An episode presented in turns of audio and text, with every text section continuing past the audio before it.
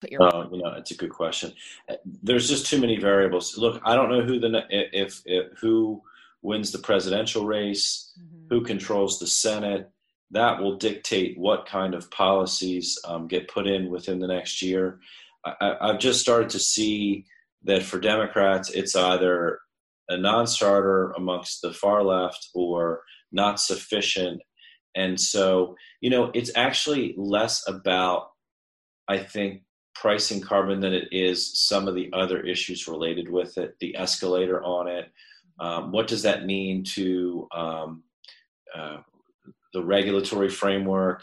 What does it mean, you know, do states are are states still are states preempted from their pricing programs?